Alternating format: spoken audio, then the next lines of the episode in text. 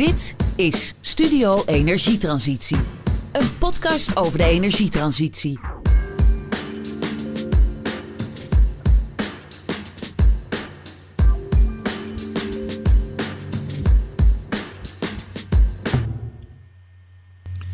Welkom weer bij een nieuwe Studio Energietransitie.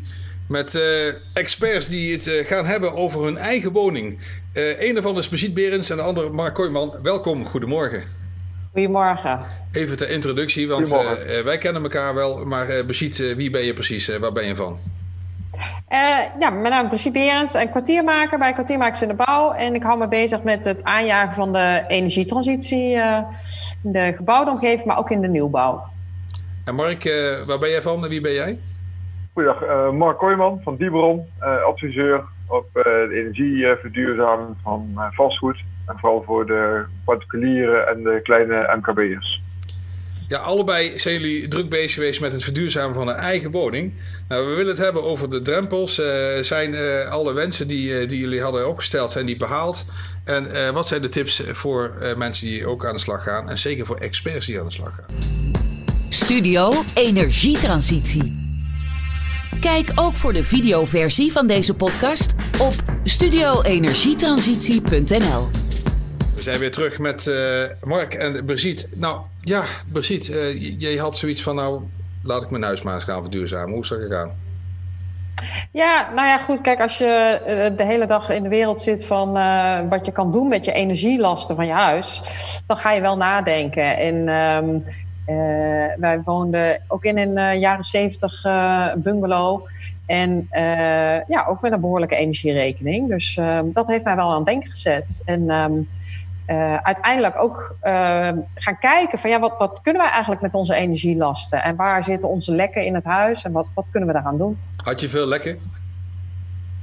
Ja, nou uiteindelijk, ik heb zelf nooit een blower-door-test gedaan. Dat is wel jammer. Maar ja, ik denk wel, daar zitten echt wel zeker lekker in het huis, absoluut. Ja. Oké, okay, zo direct uh, weten van hoe je ze hebt opgelost. Maar Mark, uh, ja, wat is voor jou de reden geweest om met je huis aan de slag te gaan? Oh, in, ik zat natuurlijk ook betrokken bij de stroomversnelling en de hele energietransitie. en we hebben in 2016 dit huis gekocht.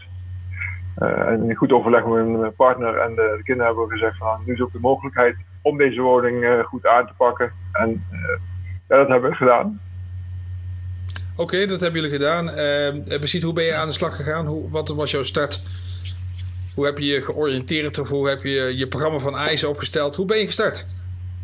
Nou, dat, dat, vond ik eigenlijk heel uh, ingewikkeld. Want uh, dat was ook in dezelfde tijd dat ik onder andere met Mark en met jou ook in sessies zat. Waarin we heel erg gaan gingen ging, kijken, zeg maar, hoe je nou een 0 meter woning moest maken. En hoe je de aansluitingen, detailleringen hè, zou, zou kunnen op elkaar kunnen aansluiten. Ja, tegelijkertijd zit je dan met je eigen huis, waarvan je weet dat de detailleringen, ja, dat, dat, je dat gewoon niet gaat redden. En um, dat als je zeg maar echt naar nul te meter en het luchtdicht wil maken, ja, dan weet je dat je ook een behoorlijk investeringsplaatje gaat krijgen. Dus um, dat was een enorme zoektocht. En ik ben uiteindelijk begonnen met een soort eindplaatje van wat zou het worden.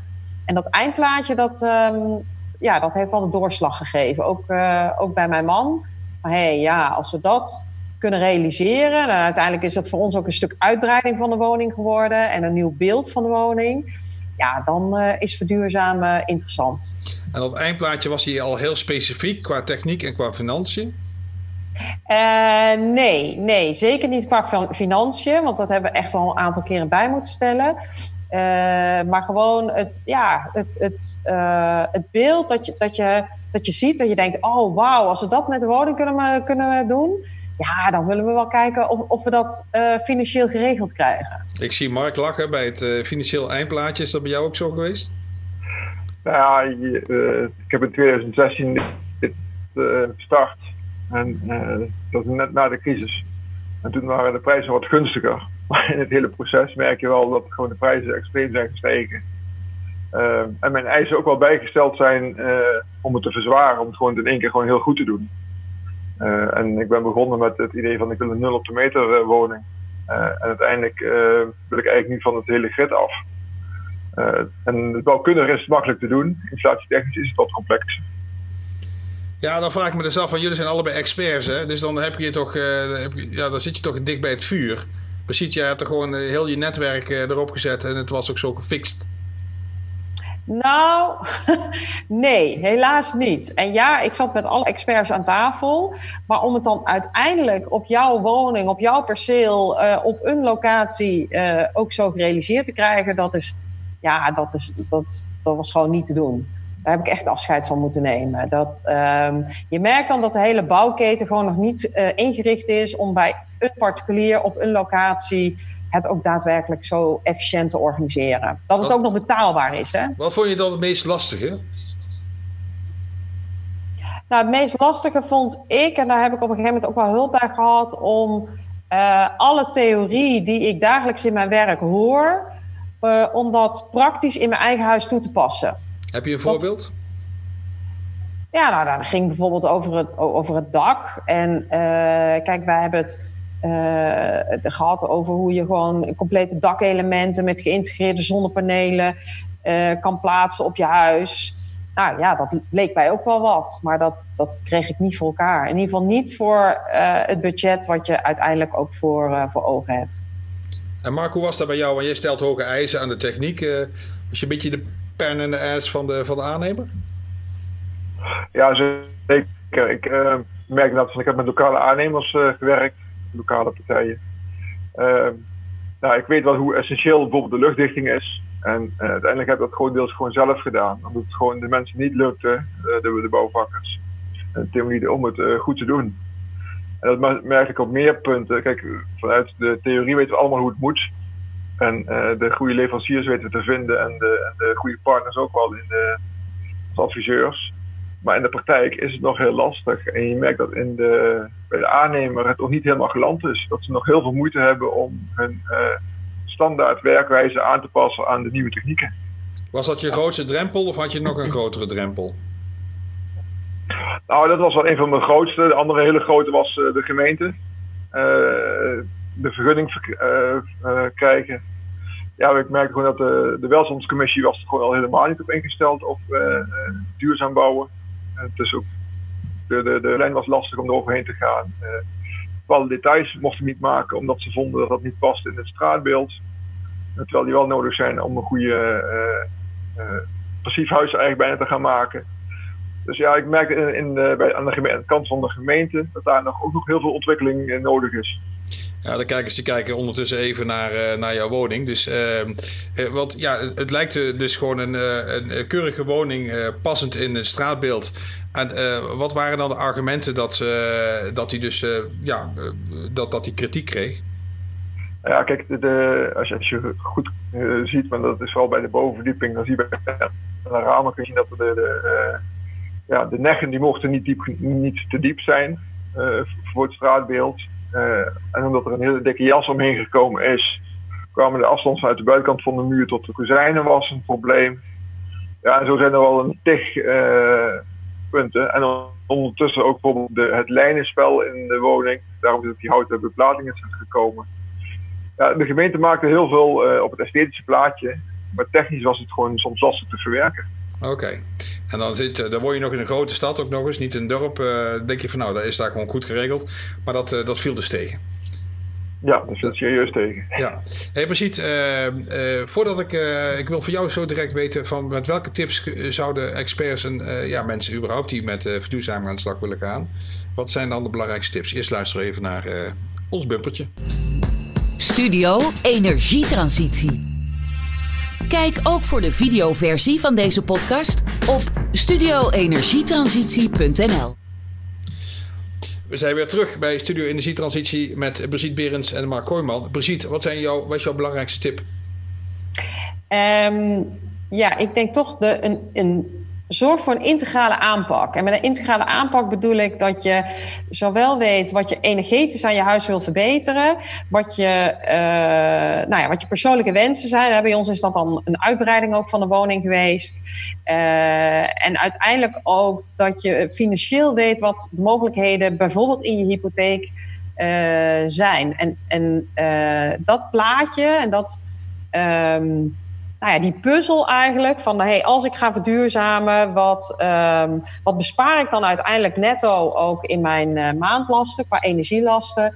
En uh, nou ja, wat betekent dan ook die verruiming in je hypotheek? Dat plaatje is heel interessant om te leggen. Nou heb ik jou uh, wel eens horen praten over ja, maar het, uh, het, uh, het waardeplaatje van de woning. Ik heb nou even jouw woning in beeld. Ja.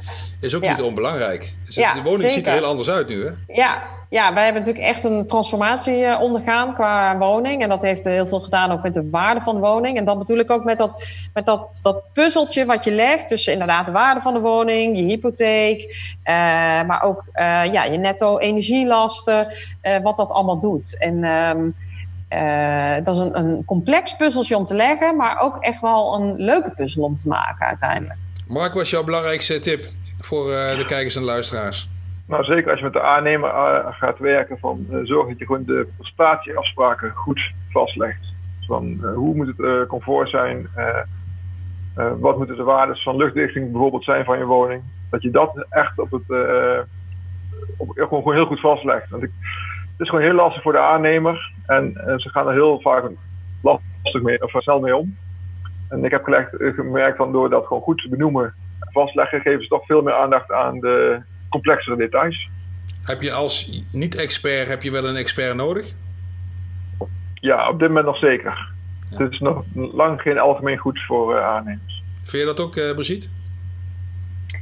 Um, ja, ja, ik denk wel, je moet wel inderdaad jezelf goed uh, laten begeleiden. En als ik kijk naar ons eigen proces, dan wil je daar eigenlijk een soort altijd in bezuinigen. Want dat zijn zeg maar de eerste kosten die je om je oren krijgt. Dan denk je, nou, dat kan ik ook wel zelf.